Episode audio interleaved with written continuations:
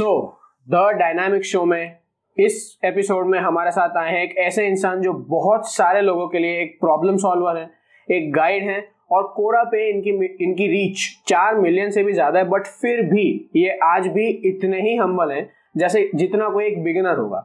आज के हमारे गेस्ट है Anubhav Jain. Welcome to the show sir thank you thank you brother thanks a lot how are you I am well and I hope आपकी health और आपकी family की health भी अभी ठीक हो। मैं आप सबको ये ऑडियंस को बताना चाहूँगा कि सर और उनकी फैमिली ने अभी अभी कोरोना को हरा दिया है। They are now they are now successfully recover from corona virus thank you thank you okay तो सर मेरा सबसे पहला क्वेश्चन आपसे ये है कि आप जैसे कोरा पे इतना एक्टिव है आप यूट्यूब पे इतने ज़्यादा एक्टिव है right as a problem solver तो आपकी ये जर्नी जो है एज अ प्रॉब्लम सॉल्वर वो स्टार्ट कब हुई थी और आपने स्टार्ट क्यों की थी? अराउंड फोर या फाइव इयर्स होने वाले हैं। तो अचानक से एक दिन मैं पूरा मैंने ऐप इंस्टॉल कर रखा था। तो मैं उस पर रीड करता रहता था कुछ ना कुछ एक्सपीरियंसेस वगैरह लोगों के आते थे। तो रीड करता रहता था। अचानक से एक दिन मैंने डिसाइड किया कि यार कुछ लिख देते हैं। तो मैंने पहला आंसर मुझे ध्यान है सुसाइड पे या डिप्रेशन पे ऐसा कुछ लिखा था। तो लगभग लगभग सात या आठ लोगों ने पढ़ा था। तो तब मुझे लगा कि यार लोग पढ़ते हैं। ऐसा नहीं है कि वो हो गया। सात आठ लोगों ने पढ़ा है।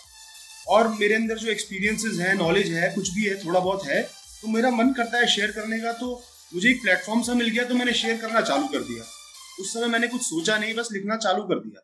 धीरे धीरे धीरे धीरे मैं लिखता रहा। लोग मुझे पसंद करते रहे, लोगों को अच्छा लगने लगा तो मेरा भी इंटरेस्ट बढ़ता रहा। फिर धीरे धीरे वो चीज़ अपने आप ही बढ़ती चली गई। समझो आप किस्मत है फेट है, जो भी है।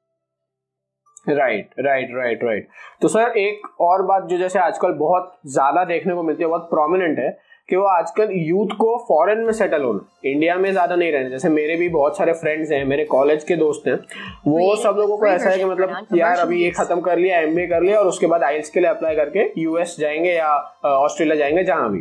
तो आपका इस चीज़ पे क्या कहना है? देखो पहली बात तो ये है कि फॉरेन जाने की अलग अलग रीजन है। जो प्राइमरी रीजन है वो है स्टेबल इनकम या हाई इनकम इंडिया में आप एकदम से हाई इनकम तो एक्सपेक्ट नहीं कर सकते और हर कोई भी हाई इनकम एक्सपेक्ट नहीं कर सकते। ज़्यादातर लोग मिडिल क्लास लाइफ ही जीते हैं। और जब हम देखते हैं, जो लोग फॉरन जाते हैं, एकदम से लेवल का इनकम का लेवल बढ़ जाता है। बहुत हाई इनकम हो जाती है। तो पहला रीजन तो ये हो। उसके अलावा कुछ लोगों को शौक होता है बाहर जाके सेटल होने का। इनहेरेंट एक शौक है, एक इंटरेस्ट है। तो इस तरीके से कई रीजन होते हैं। तो मोस्ट इंपॉर्टेंट मैं मानता हूँ कि इनकम के लिए, अपनी करियर ग्रोथ के लिए लोग जाना प्रेफर करते हैं। तो उसमें कोई गलती नहीं है। भाई कोई इंसान बाहर जा रहा है तो अल्टीमेटली इनकम यहाँ भी ला रहा है कुछ सेविंग्स कुछ यहाँ भी दे रहा होगा इन्वेस्ट कर रहा होगा और हमारी पॉपुलेशन को एम्प्लॉयमेंट भी मिल रही है। तो बाहर जाके कोई गलती नहीं है अच्छा है बाहर भी जाओ और जिसको यहाँ अच्छा लगता है वो यहाँ काम करे। यहाँ भी बड़े बड़े जीनियस लोग यहाँ भी रुक जाते हैं ऐसा नहीं है कि हर इंसान बाहर ही जाना चाहता है। तो जिसका इंटरेस्ट यहाँ रुकने में वो यहाँ रुक जाए जिसको बाहर जाना है बाहर जाए। अल्टीमेटली हमारे देश के यूथ को एम्प्लॉयमेंट मिलनी चाहिए। राइट राइट अब सर, मैं आपके साथ एक छोटी सी स्टोरी शेयर करना चाहूँगा कि मेरे एक फ्रेंड हैं। उनने ही मुझे एक्चुअली आपको इंट्रोड्यूस कराया था कि ये अनुभव जैन करके एक है, कोरा पे लिखते हैं, इनका यूट्यूब चैनल है राइट तो उनने मुझे एक बार ऐसा कहा था कि मुझे अगर किसी एक सेलिब्रिटी के साथ एक दिन स्पेंड करने का मौका मिले तो वो आयुष्मान खुराना या एम एस धोनी उनके फेवरेट एक्टर्स और क्रिकेटर्स हैं। मैं उनके साथ स्पेंड नहीं करूँगा बट मैं अनुभव जैन के साथ जाऊँगा राइट तो मतलब इस लेवल का क्रेज है लोगों में और ऐसे और भी बहुत सारे लोग होंगे। बट स्टिल उसके सामने मैं आपका एक मैंने रिप्लाई देखा था कोरा पे। किसी ने ऐसा लिखा था कि सर मैं आपको बहुत टाइम से कांटेक्ट करने का ट्राई कर रहा हूँ लेकिन आपका कोई रिप्लाई नहीं आ रहा है। तो आपने उसके आंसर में ऐसा लिखा था कि I am very sorry brother मैं बहुत सारे आंसर्स अभी लिख रहा हूँ बहुत सारे मुझे मेल्स आ रहे हैं। तो I am very sorry that I was not able to respond to your question तो मुझे समझ नहीं आ रहा सर इतना ज़्यादा इतने ऊँचे लेवल पे पहुँचने के बाद भी इतने ज़्यादा हम्बल कैसे रहते हैं यार, मैं बेसिकली लेवल क्या, मेरा तो लेवल ऑर्डिनरी लेवल ही है, एक आम इंसान ही हूँ मैं। बेसिकली मैं क्या है, मेरे छोटे भाई बहन है, मैं उनको हेल्प करने की कोशिश करता हूँ, या अपने एक्सपीरियंसेस शेयर करता हूँ। अब इसमें ईगो का तो कोई रोल ही नहीं है। पहली बात तो मैं ये सेलिब्रिटी स्टेटस में बिलीव ही नहीं करता है तो बेवकूफ़ी वाली बात है, ना तो मैं किसी सेलिब्रिटी से कोई इंस्पायर्ड वगैरह होता तो ठीक है यार, मैं एक लिख रहा हूँ, लोग मुझे पढ़ रहे हैं तो मेरी रिस्पॉन्सिबिलिटी बनती है कि मैं उन्हें रिप्लाई करूँ। पर प्रॉब्लम ये आती है कि मेरे पास इतने सारे मेल्स इतने सारे मैसेजेस आते हैं मैं कई बार पूरी पूरी रात नहीं सोता। कल रात को भी मैंने तीन बजे तक रिप्लाईज दिए। और कई बार इतनी सीरियस इश्यूज़ होते हैं कि मैं आपको क्या बताऊँ कि कोई सुसाइड करने वाला होता है किसी को बहुत ज़्यादा डिप्रेशन होता है तो फिर ऐसा लगता है यार किसी ने बहुत प्रयास करके बहुत हिम्मत करके मैसेज भेजा है। और मैंने वो इग्नोर कर दिया जान के नहीं करा जैसे भी करा तो उस इंसान को कितना बुरा लगा। तो हम्म। फिर अगर अपोलोजाइज कर दिया तो यार क्या नुकसान है? अल्टीमेटली ठीक है for भाईवारी है right right right sir exactly एकदम मतलब अब मुझे समझ आ रहा है कि मतलब सिंपल है जो भी माइंडसेट है मैं इंसान हूँ आप इंसान है हम काम कर रहे हैं राइट सबका ये होना चाहिए। एग्जैक्टली एग्जैक्टली राइट तो सर एक और ऐसी चीज़ है जिसपे लोग बहुत डिवाइडेड है वो ये है कि आईपीएल हमने अ, हमारे चैनल पे आईपीएल पे एक वीडियो बनाया था जिसमें हमने आईपीएल का फाइनेंशियल पार्ट है वो लोगों के सामने रखा था जो लोगों को यूजुअली नहीं पता होता है। तो उस पे हमको दो तरह के रिस्पॉन्स आए थे। एक तो लोग ऐसा कह रहे थे कि आईपीएल से एसोसिएटेड जितने भी लोग हैं, वो सब पैसे कमा रहे हैं, लेकिन हम नहीं कमा रहे और हमारा टाइम वेस्ट हो रहा है। हमको आईपीएल नहीं देखनी चाहिए और वो टाइम कोई कंस्ट्रक्टिव चीज़ में डालना चाहिए। और दूसरा रिस्पॉन्स ये था कि लोग ये कह रहे थे कि हमको आईपीएल देखने में इंटरेस्ट है, हमको आईपीएल देख के मज़ा आता है। अब जस्ट बिकॉज़ के हमारे आईपीएल देखने से कोई पैसा कमाता है, उसका मतलब ये नहीं कि हमको आईपीएल देखना बंद करना चाहिए। तो आपका इस पर क्या कहना है, सर? आपका क्या ओपिनियन है? यार बेसिकली सबसे पहली चीज़ है एक तो एम्प्लॉयमेंट जनरेशन एक कोई भी चीज़ है एंटरटेनमेंट का साधन है आईपीएल है या नॉर्मल क्रिकेट है या कोई भी मूवीज़ भी बनती हैं सैकड़ों हज़ारों लोगों को एम्प्लॉयमेंट मिलता है। अब उसमें क्या है कि एक इंसान 24 घंटे तो काम नहीं कर सकता ना। अब मैं चाहूँ मैं 24 घंटे काम करके सक्सेसफुल बन जाऊँ तो 24 घंटे कोई भी इंसान काम नहीं कर सकता। सबको एंटरटेनमेंट भी चाहिए हॉलीडेज भी चाहिए मतलब एक दिमाग की शांति तो सबको चाहिए ही चाहिए ना। तो उसमें अगर मैं मैच देख लेता हूँ, या कोई मूवी देख लेता हूँ, या बाहर चले जाता हूँ तो वो तो एक बहुत ज़रूरी चीज़ है। उसमें मैं कुछ गलत नहीं कर रहा। हाँ अगर मेरा कोई कॉम्पिटेटिव एग्ज़ाम है, ठीक है, और मैं उसको छोड़ के आईपीएल ही आईपीएल देख रहा हूँ, मेरे पास ऐसी भी क्वेरीज आ चुकी है, इसलिए बता रहा हूँ कि लोग कहते हैं कि मेरा कॉम्पिटेटिव एग्ज़ाम है, लेकिन आईपीएल में बहुत ज़्यादा ध्यान लगता है तो क्या करूँ? मैंने कहा, भैया, पूरी ज़िंदगी पढ़ी आईपीएल हो क्रिकेट मैचेस हो, कुछ भी हो, अभी इस समय आपके लिए सबसे क्रिटिकल क्या चीज़ है? एग्ज़ाम है उसकी प्रिपरेशन करो उसके बाद आईपीएल देख लेना। एग्ज़ाम ज़रूरी है तो मत उसके अलावा नॉर्मल लाइफ में ये सब चीज़ें करनी चाहिए। अच्छा एक लाइफ में चार्म और इंटरेस्ट बने रहता है। सिर्फ़ काम काम का सोचोगे ना तो लाइफ में इंटरेस्ट निकल धीरे धीरे काम से ही use. मनट जाएगा और इंटरेस्ट नहीं रहेगा। तो ऐसे छोटे मोटे जो चार्म होते हैं जैसे किसी को घूमने का मॉल जाने का शौक है किसी को मूवी देखनी है किसी को आईपीएल देखना है किसी को टेनिस देखना है ऐसी हॉबीज होनी चाहिए। बहुत ओवर उनमें एंगेज मत हो जाओ। लेकिन इंटरेस्ट होना अच्छी बात है, उससे इंसान को लाइफ में चार्म बना रहता है तो कोई गलत नहीं है। और अगर हमारे चार्म से हमें एंटरटेन करके कोई इंसान कमा रहा है तो वो तो हमारे लिए बहुत अच्छी बात है। कोई हम पे एहसान नहीं कर रहा, वो इंसान भी कमा रहा है। हमें खुशी होनी चाहिए कि हमारा एंटरटेनमेंट हो रहा है वो भी कमा रहा है। विन विन गेम हो गया तो मैं ये मानता हूँ, ठीक है एंटरटेनमेंट होना चाहिए, चाहे आईपीएल हो या कुछ भी। राइट राइट राइट राइट अब सर जैसे अभी आपने कहा कि आपको ऐसे भी ईमेल्स ऐसे भी मैसेज आए हैं कि जिसमें लोग बस सुसाइड करने वाले हैं या ऐसी सिचुएशन है और उन लोगों ने आपको मेल किया है। तो आपको सबसे क्रेजी इस तरह का मेल कौन सा है? दो एस्पेक्ट में। एक तो एक फनी साइड पे और दूसरा एक सीरियस साइड पे कि सबसे ज़्यादा क्रेजी मैसेज आपको कौन से आए हैं? अगर आप सीरियस मैसेजेस पूछो तो बहुत सारे आते हैं। कई बार तो रात को 12 12 बजे मैं रात बेसिकली मैसेजेस ज़्यादातर रात को ही पढ़ता हूँ। तो ऐसा मैसेज आता है कि I am just going to commit suicide अब यार मैं कोई हम्म। ना तो कोई बहुत प्रोफेशनल हूँ और ना कोई मेरे पास कोई डिग्री है ना कुछ है और लीगल एस्पेक्ट्स भी होते हैं इन चीज़ों के। कल को कोई ब्लेम मेरे ऊपर ब्लेम भी डाल सकता है लेकिन क्या है कि हर इंसान हर इंसान से खुल नहीं पा रहा हर इंसान हम्म। साइकेट्रिस्ट पे नहीं जा पाता हर इंसान अपने माँ बाप से बात नहीं कर पाता। तो मैं बेसिकली एक एम लेके ये चल रहा हूँ। चाहे कोरा हो यूट्यूब हो चाहे मैं बुक्स लिखता हूँ मेन एम ये है कि जो यूथ है जो आजकल के बच्चे हैं वो ऐसी नौबत में ना आए कि सुसाइड करना पड़े या उनके पास कोई सहारा ना हो। जो लोग मुझे पढ़ते हैं उनको पता है कि कभी भी वो अनुभव जैन को कांटेक्ट कर सकते हैं। और कांटेक्ट भी ना कर पाए तो किसी भी कीवर्ड को मेरे नाम के साथ सर्च करेंगे तो एक सोल्यूशन मिल जाएगा। चाहे बहुत अच्छा ना मिले हम्म। नॉर्मल मिले लेकिन एक सोल्यूशन मिल जाएगा एक रास्ता मिल जाएगा। तो बेसिकली हम्म। क्या होता है कई बार एकदम बहुत ही इस तरीके से मैसेज आते हैं कि मैं सुसाइड करने जा रहा हूँ क्या? with free version for non-commercial क्या करें यार बहुत ही क्रेजी सा मैसेज है एकदम मैं भी घबरा जाता हूँ क्या करें? तो हम्म। इस टाइप के मैसेजेस एक तो क्या कई सारे मेरे पास आ चुके हैं। अब क्या है बहुत देर तक बात करनी पड़ती है समझाना पड़ता है। ऐसे लोगों को ना एक चीज़ दस बार समझानी पड़ती है तब जाके समझ में आती है शायद। कई हम्म। बार तो लोग समझ जाते हैं। और ऐसे बहुत लोग हैं जो आज से एक साल दो साल पहले जिनको मैंने समझाया और आज वो बहुत अच्छा कर रहे हैं कोरा पे भी है वो लोग हम्म और मेरी बुक्स वगैरह भी पढ़ते हैं तो उनके मैसेजेस मेरे पास आते रहते हैं वो लाइफ में बहुत अच्छा कर रहे हैं सिर्फ़ एक मोमेंट्री क्रेज होता है कि अब सब खत्म हो गया बस मैं सुसाइड कर लूँ। उस समय उनको कोई हम्म। समझा दे अगर ढंग से समझा दे तो वो सुसाइड करने से बच सकते हैं ज़्यादातर लोग बच सकते हैं तो इसी तरह ये हम्म। इस टाइप के क्रेजी मैसेजेस मेरे को आते रहते हैं थोड़ा बहुत तो मूड ऑफ़ हो जाता है थोड़ा टेंशन सी भी हो जाती है लेकिन ये लगता है यार कोई इंसान की जान बच जाए किसी तरह तो उससे बढ़िया कोई काम हो नहीं सकता कोशिश हम्म। करता हूँ कि समझाऊं और लोग समझ भी जाते हैं काफ़ी हद तक कई बार लोग रिप्लाई नहीं करते मतलब उनके रिप्लाई आना बंद हो जाते हैं तो वो है कि मैं सो नहीं पाता रात भर सोचता हूँ क्या हुआ होगा लेकिन क्या करें यार कितने हम्म। लोगों से कांटेक्ट बनाए क्या मतलब कुछ कर नहीं हम्म। सकते इस चीज़ वो ये इस तरीके के हम्म, आते हैं और फनी मैसेजेस तो मेरे पास नहीं आते हैं लोगों को पता है कि मतलब फ़ैन फ़ैन मैसेजेस टाइप के फ़ैन मैसेजेस जैसे। मैं तो यार मतलब क्या बताऊँ बिलीव ही नहीं कर पाता कई बार। किसी ने कितने मैसेज आते हैं किसी की नौकरी लग गई। वो कहते हैं आपकी वजह से लगी। मैंने कहा यार मेहनत तुमने करी मेरी वजह से क्यों लगी? तो बड़े बड़े पोस्ट पे कई लोग लगे हैं बहुत बड़े बड़े मैं पोस्ट का नाम नहीं लूँगा लोगों का भी नाम नहीं लूँगा। उन्होंने मुझे थैंक यू करा है कि इस समय मैं फंसा हुआ था इस चीज़ में आपने मदद की। तो अच्छा लगता है बस और क्या यार कोई एहसान तो नहीं किया आपने खुशी के लिए किया लेकिन अच्छा लगता है कि जो मैं कर रहा हूँ कुछ वर्थ है। ऐसा नहीं कि बिल्कुल बेकार है। तो इस तरीके से बहुत बड़े बड़े मैसेजेस आते हैं मैं क्या बताऊँ? कई लोग तो रेगुलर करते रहते हैं तो अच्छा लगता है। बेसिकली ईगो को बूस्ट तो मिलता ही है। राइट राइट राइट सर तो अब जैसे use. आपने अभी अभी बोला और इवन अदरवाइज़ भी मुझे इस बारे में एक आइडिया है कि आपने बुक्स लिखी हैं आपने अराउंड तीन या चार बुक्स लिखी हैं।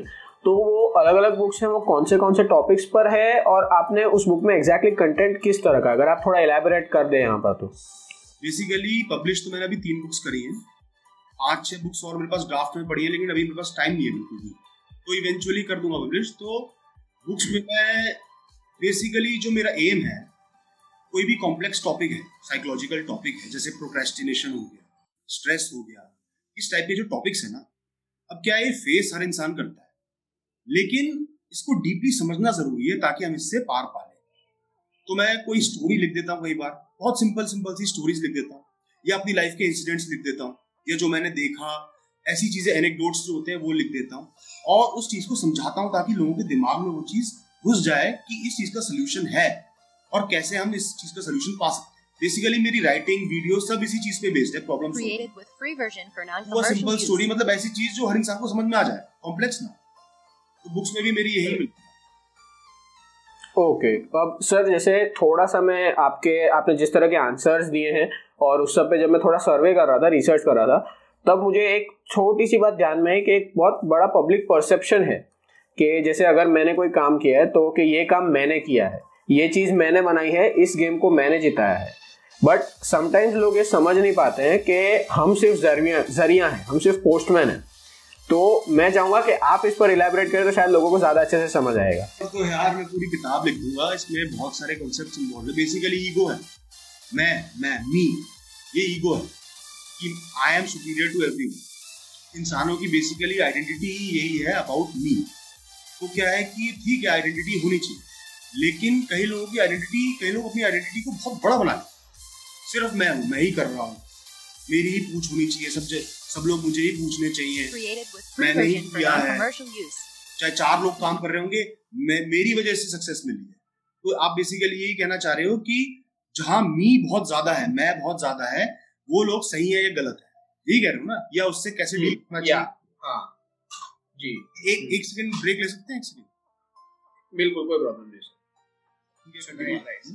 आपका कंटिन्यू करते हैं। क्वेश्चन क्या था? मेरे को एग्जैक्टली दोबारा बताओगे कि मी से क्या करना हाँ? मी से आपने ये कहा था कि जहाँ पे ईगो आता है तो उस आप- आप उसमें क्या क्या बताऊँ मैं उस चीज़ में? उस चीज़ में आप इस तरह से थोड़ा मैं चाहता हूँ कि एलैबोरेट करें कि जैसे लोगों को ये पता चले कि ऐसा नहीं है कि ये काम सिर्फ़ मैंने किया है। इसमें सिचुएशंस का बहुत बड़ा रोल है। इसमें लोगों का मेरे आजू बाजू जो है उनका बहुत बड़ा रोल है और उसके भी ऊपर नेचर का एक रोल है उस तरह। हम्म, ठीक है स्टार्ट करते हैं। ओके क्या होता है? ईगो जो होती है ना इंसान की ये इंसान की पहली बात तो बहुत ज़रूरी चीज़ है। ईगो के बिना आपकी आइडेंटिटी नहीं बन पाती। आप एक सेल्फ रिस्पेक्ट बिल्ड नहीं लेकिन जब ईगो बहुत ज़्यादा बढ़ जाती है ना सिर्फ़ मैं ही मैं हर चीज़ मैंने ही करी है। दस लोग काम कर रहे हैं लेकिन रिस्पॉन्सिबिलिटी मेरी है मेरी वजह से हुआ। जब ये बढ़ जाती है ना तो इंसान का सिर्फ़ नुकसान करती है और कुछ नहीं करती क्यों? लोग दूर भागते हैं। ऐसे इंसान से लोग चिड़ने लगते हैं। और ऐसे इंसान को ओवर कॉन्फिडेंस भी हो जाता है। कि मैं हूँ तो सब कुछ है। अब रियलिटी क्या है लाइफ में कि मैं की कोई वैल्यू नहीं हर इंसान पैदा हुआ है। जैसे कोई जानवर पैदा होता है, वैसे ही पैदा हुआ है, जिएगा मर जाएगा। जब मरेगा तो उसकी लाश को लोग बॉडी बोलेंगे, उसका नाम नहीं लेंगे। बॉडी बोल के और उसको जला देंगे या दफना देंगे। तो उसकी इतनी ही रेलिवेंस है, जितना टाइम वो स्टे कर रहा है, उतनी रेलिवेंस तो पहली बात तो इस मैं की इतनी वैल्यू नहीं होनी चाहिए। दूसरी बात यह है कि हम जो है, हम एक निमित्त है। हम सब कुछ नहीं कर रहे। नेचर है जो वर्ल्ड है वो सब मैनेज कर रहा है। हमारी किस्मत है हमारे कर्म है बहुत सारी चीज़ें इन्वॉल्व है। हमारे साथ जो लोग जुड़े हुए हैं। आज एक इंसान सक्सेसफुल होता है किसी फ़ील्ड में सबसे बड़ा रोल होता है उसके लव जो उसके साथ खड़े रहते हैं उसको सपोर्ट करते हैं। वरना कई लोगों के रिश्तेदार ऐसे होते हैं खून पी जाते हैं काम नहीं करने देते सक्सेसफुल नहीं होगा। होता है ना? तो उनका रोल होगा। दूसरी बात जो इंपॉर्टेंट चीज़ है being at the right place at the right time बहुत ही जीनियस बंदा होगा और उसको कोई आर्टिस्ट है बहुत बड़ा। या किसी में आर्टिस्ट बनने का टैलेंट है।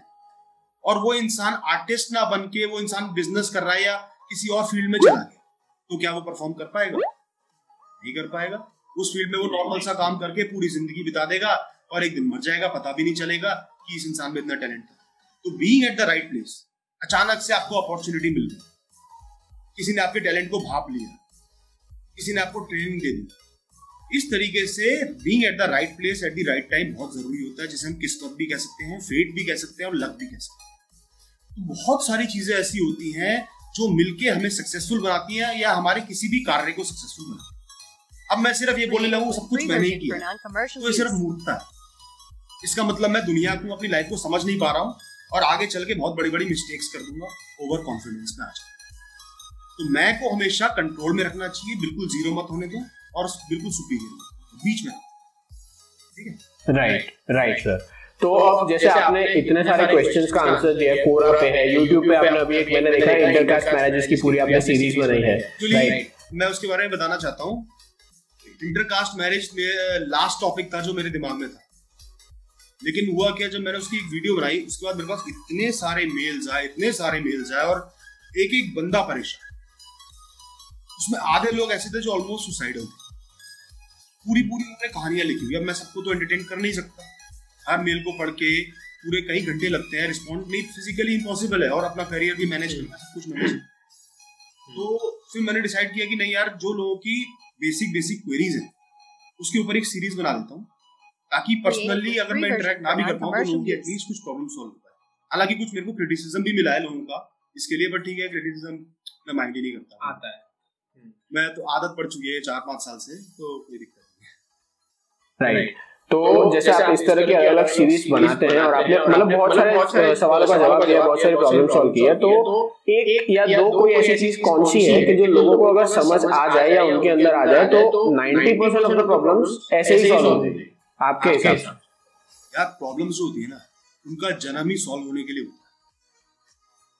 आप प्रॉब्लम को देखो कि ये प्रॉब्लम है मतलब इसका सोल्यूशन होगा। प्रॉब्लम आई है मुझे सोल्यूशन ढूंढना है। अगर आप ऐसा परस्पेक्टिव रखोगे तो बड़ी से बड़ी प्रॉब्लम सॉल्व हो जाएगी। लेकिन क्या होता है प्रॉब्लम आते ही लोग घबरा जाते हैं। मेरे साथ क्यों हुआ? किसी और के साथ हो जाता है। मेरी ज़िंदगी बर्बाद हो गई। छोटी छोटी प्रॉब्लम्स भी लोग ऐसा सोचने लगते हैं। फिर क्या ओवर थिंकिंग करने लगते हैं? और जब ऐसी रिग्रेसिव थॉट्स आने लगती है ना तो इंसान काम क्या करे? कर्म क्या करे? बेसिकली ये है जब भी एक प्रॉब्लम आती है। आपको सिर्फ़ पर्सपेक्टिव आपका जो पर्सपेक्टिव है वो सिर्फ़ ये होना चाहिए कि मुझे इस प्रॉब्लम को सॉल्व करना है और आगे बढ़ना है। I have to do the best I can और तो कुछ कर नहीं सकते। रो सकते हो। उसका कोई फ़ायदा नहीं है। hmm. आपको ये सोचना है कि एक प्रॉब्लम आई है जैसे एक गेम खेल रहे हो वीडियो गेम खेल रहे हो एक स्टेज आई है टफ स्टेज है। तो आप फाइट करोगे ना दस बार खेलोगे और जीत जाओगे। तो ऐसी प्रॉब्लम लाइफ में बड़ी या छोटी आती है। परस्पेक्टिव अगर इंसान ये रखे लोग ये रखे कि मुझे प्रॉब्लम को सॉल्व करना है अपना बेस्ट देना है और बस उसके बाद जो होना है वो मेरी किस्मत ऐसा रखे तो बहुत लोगों की बहुत सारी प्रॉब्लम सॉल्व हो जाएँगी। उन्हें मोटिवेशन मोटिवेशन वगैरह की ज़रूरत भी नहीं पड़ेगी मैं लोगों को ये समझाता हूँ कि अपना पर्सपेक्टिव ये रखो कि कोई सिचुएशन आगे खड़ी हुई है तो मैं बेस्ट क्या कर सकता हूँ? मुझे प्रॉब्लम सॉल्व करनी है बस। ये बात लोग ध्यान रख ले तो बहुत सारी प्रॉब्लम हो। राइट राइट राइट अब सर फाइनली आपको अगर कोई एक मैसेज देना हो युवक को या भारत के किसी भी नागरिक को कि यार लाइफ में कभी ये चीज़ मत करना या ये चीज़ हंड्रेड परसेंट लाइफ में करना। वो क्या होगी सर? एक तो मैं ये बोलूँगा कि किसी का कोई पैशन है बचपन से ही कोई सपना है तो लोग क्या है बहुत प्रैक्टिकल बन के उसको छोड़ देते हैं। अच्छा फिर उसके बाद क्या होता है पूरी ज़िंदगी वो लोग हर दिन रिग्रेट करते हैं। खुश नहीं रह पाते कभी। लाइफ में पैसा सब कुछ नहीं होता स्टेबिलिटी सब कुछ नहीं होती कुछ रहना भी ज़रूरी होता है। और लोग रियलाइज़ नहीं कर पाते प्रैक्टिकलिटी के चक्कर में उस चीज़ को फोरगो कर हम्म। देते हैं और पूरी ज़िंदगी रिग्रेट करते हैं। मैं लोगों को ये कहता हूँ आपका कोई पैशन है उसको कुछ टाइम ज़रूर हम्म। छह महीने साल दो साल ज़रूर दो। रिग्रेट नहीं होना चाहिए। अगर आप सक्सेसफुल नहीं भी हो पाए यार इतनी बड़ी ज़िंदगी है दो साल बर्बाद भी करिए तो ऐसा नहीं है कि ज़िंदगी खत्म हो। अपने पैशन को एक या दो साल ज़रूर दो बहुत निष्ठा से काम करो। हम्म, उसके बाद सक्सेस नहीं मिलता है तो आपको कम से कम रिग्रेट नहीं रहेगा कि मैंने परस्यू नहीं करा। उसके बाद आगे बढ़ जाओ लाइफ में। थोड़ी मेहनत करो आगे बढ़ जाओगे।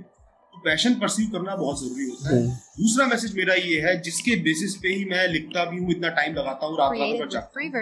कि यार कुछ भी लाइफ में हो जाए सुसाइड मत सुसाइड सिर्फ़ कवर्डिस है। गेम को क्विट कर देना है। गेम को हमने क्विट नहीं करना हम्म, वीडियो गेम खेलते हैं तो क्विट नहीं करते मेहनत करते रहते हैं लाइफ को क्विट मत करो। कितनी ही बड़ी प्रॉब्लम आ जाए। हम्म, टाइम उसको हमेशा उस जख्म को सुखा देता है। साल दो साल तीन साल लगते हैं सुखा देता है हम रिकवर कर जाते हैं आगे हम्म। बढ़ जाते हैं। सुसाइड कर लिया तो खत्म ही हो गया। क्या स्कोप बचा? आपने लड़ना है फाइट करना है वॉरियर की हम्म। तरह फाइट करना है और आप और आप निश्चित ही आगे बढ़ जाओ।